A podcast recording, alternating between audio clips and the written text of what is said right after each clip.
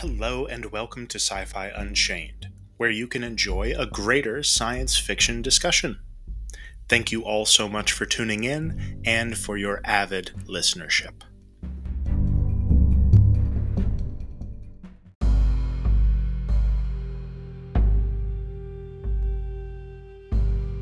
All right, let's jump right into it. Now, needless to say, there have been massive surges in technological innovations over the last 100 years, going from having entire buildings be used as refrigeration units to being able to send, I don't know, a 10 hour long cat dancing music video through space around the world to another person in the time it takes you to yawn. And the sheer scale of just how far we have come as a species in terms of how we have advanced, not just technologically, but with everything else that went along with it. Medical practices, life expectancy, art and entertainment mediums, schools of thought in philosophy and psychology, and possibly the biggest revolution of all food how we grow, process, package food, all of it has changed so drastically in the last 100 years alone, to say nothing about the progression over the course of the last 1,000 years. And all of these marvels that we have enjoyed have been galvanized by a singular leap in something essential to all other advancements power generation. We went from using primarily coal and steam power in the 1800s to, to power large machinations, to using natural gas, solar, wind, and nuclear to harness electricity in vast enough quantities to power human endeavors.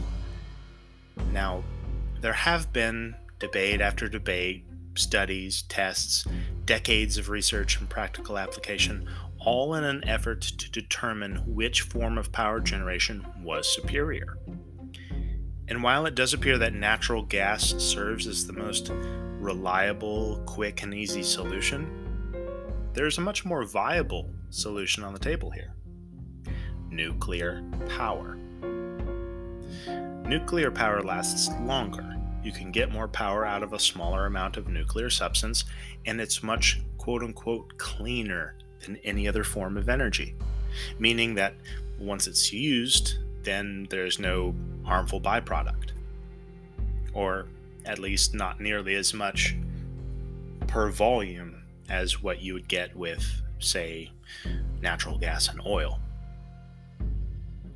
However, nuclear has gotten such a bad rap because of its destructive capabilities. If it's mishandled or maltreated, we immediately think of Chernobyl or Three Mile Island, uh, parts of the world where human beings won't be able to trod for decades still. Though improvements have been made to how nuclear material is produced and handled in order to harness its great potential for both power generation and weapons manufacturing. Now, people are still generally wary and overly cautious when the use of nuclear as an uh, alternate to oil and gas is brought up. But as of now, most cities around the world are powered greatly by way of oil and gas, though there are some supplemental power sources for electrical grids. They don't nearly outweigh how much those grids are powered by oil and gas, though. They, their numbers far too few to be substantial on their own. So, what's keeping us from harvesting greater and greater amounts of nuclear power in order to propel humanity forward? You know, we could be going to the greater frontiers of exploration and discovery. The first ones that pop into my mind are primarily uh, in the regions of underwater discovery, microbiology, uh, outer space exploration, and understanding. Well, herein comes the the big theory, the the big conspiracy theory, and I should be clear, it is very sci-fi in nature, with a glimmer of possible truth baked into its reason for being. My theory has to do with the rumors that when the US and Russia were conducting nuclear weapons testing during the Cold War era post World War II, a massive and strange communication went out to the two countries, basically saying that the development of such weapons should cease, or they would be forcibly stopped by an outside alien force.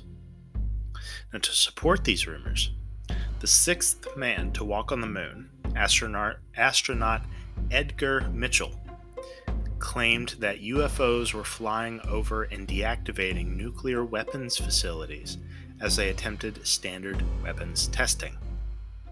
Now, Mitchell claims that these aliens were keeping the world governments from escalating to nuclear war, and that they were observing humanity in order to ascertain our ability to progress and advance. Why would they do this, though? What? How would they even be aware of us and our dabbling in nuclear technologies? Now, this is where the theory comes into play. The theory is thus the alien culture that has been monitoring us has been made aware of us because of our use and testing of nuclear technologies, because of how they map the very cosmos they traverse by measuring and marking greater and lesser nuclear signatures, i.e., stars, which are basically composed of massive nuclear explosions. Now, keep in mind the four governing forces of our universe electromagnetism, gravity, greater nuclear fissions and fusions, and lesser nuclear fissions and fusions. These are the four primary governing forces of our universe. They make everything happen. And if these alien civilizations are so advanced as to travel amongst the stars, then they must have a method by which to navigate and traverse the galaxy safely. I believe that method includes mapping the nuclear signatures of stars and spatial bodies that litter space. Now, consider the Earth. Until the 1900s, there had been no nuclear activity until humanity had begun its development and experiments. Though, with the nuclear signatures being seen in varying amounts and brief flickers across the surface of our small planet, in a solar system that already housed a governing body of nuclear activity, these aliens could have noticed such activity and decided to investigate further. It would be as if a topographer who had created a finely detailed map, suddenly discovered that he had made a grave error in missing a substantial landmark that you know he could have included in his depictions and directions. Indeed, it would be far more important for these advanced alien civilizations to investigate if this was their reasoning especially if they made use of faster than light travel in one form or another.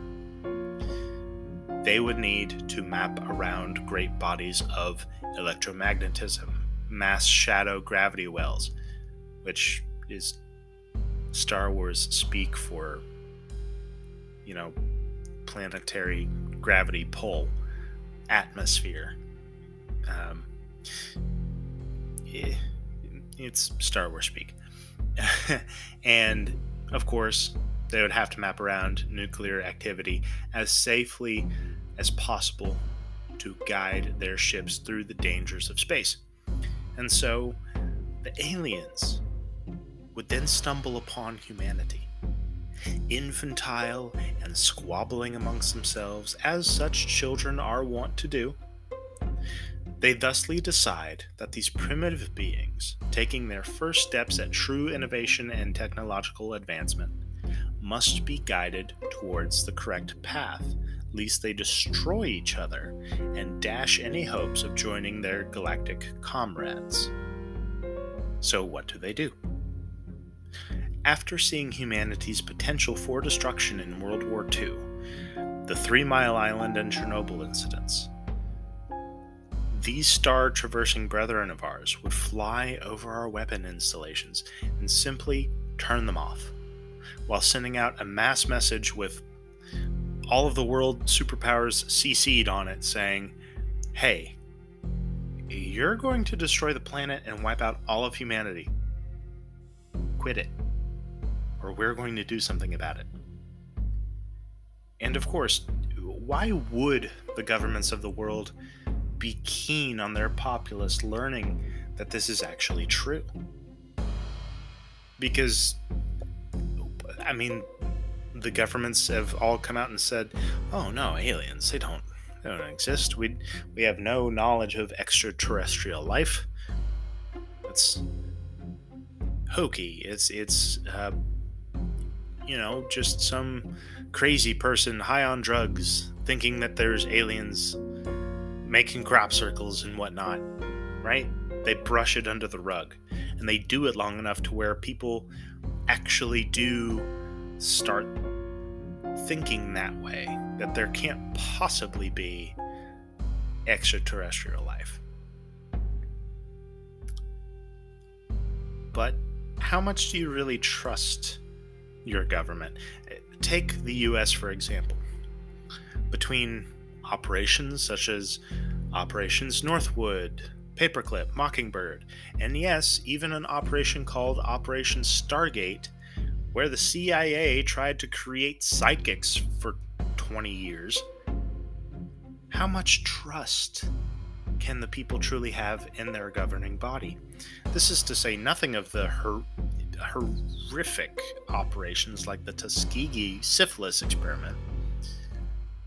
So, with that trust justifiably dashed, why then would we accept the government's denial of something as serious as alien intervention in our world? I, for one, am looking forward to a time where the government can no longer hide this grand revelation, and subsequently all of the deafening silence from naysayers worldwide. I think the solution for this is to realize that we need not to make such strides in developing weapons of planet wide destruction. Because what happens when a nuclear armament is used, especially one that has been created nowadays,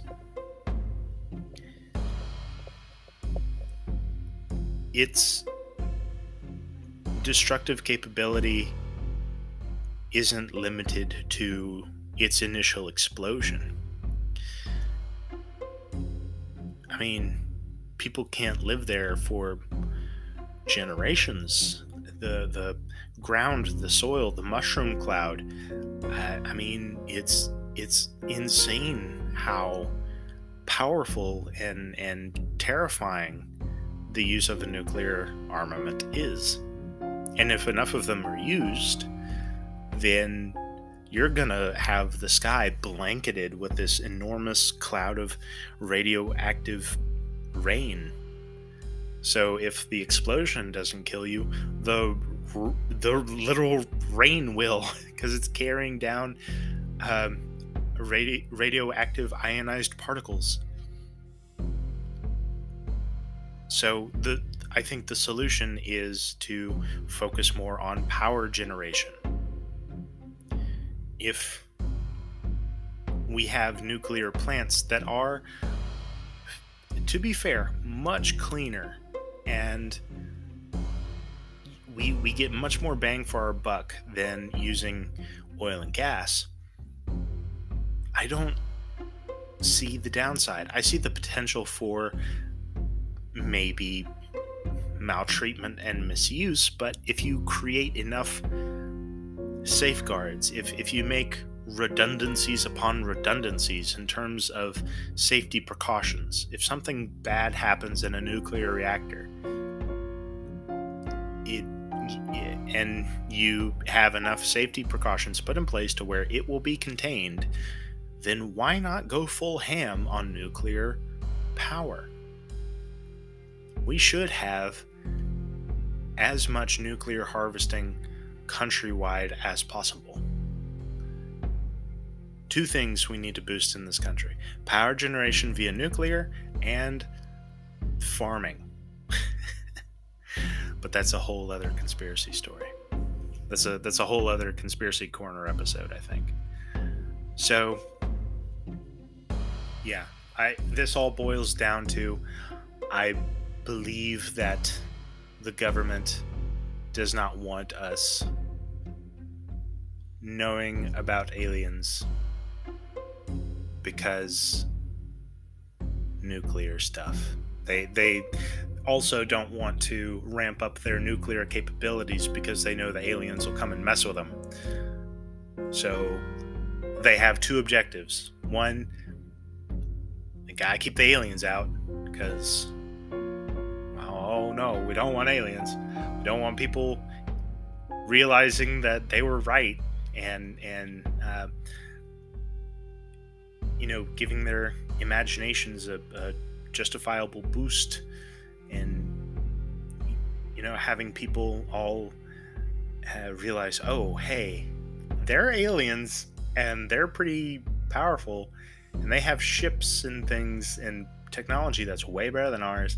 So we should probably put all of our individual you know petty differences aside and come together as humans so we can deal with these aliens right of course the governments don't want that Of course. So, how do you keep the aliens away? Well, they said that they would come back and poke around if we had more nuclear weapons testing.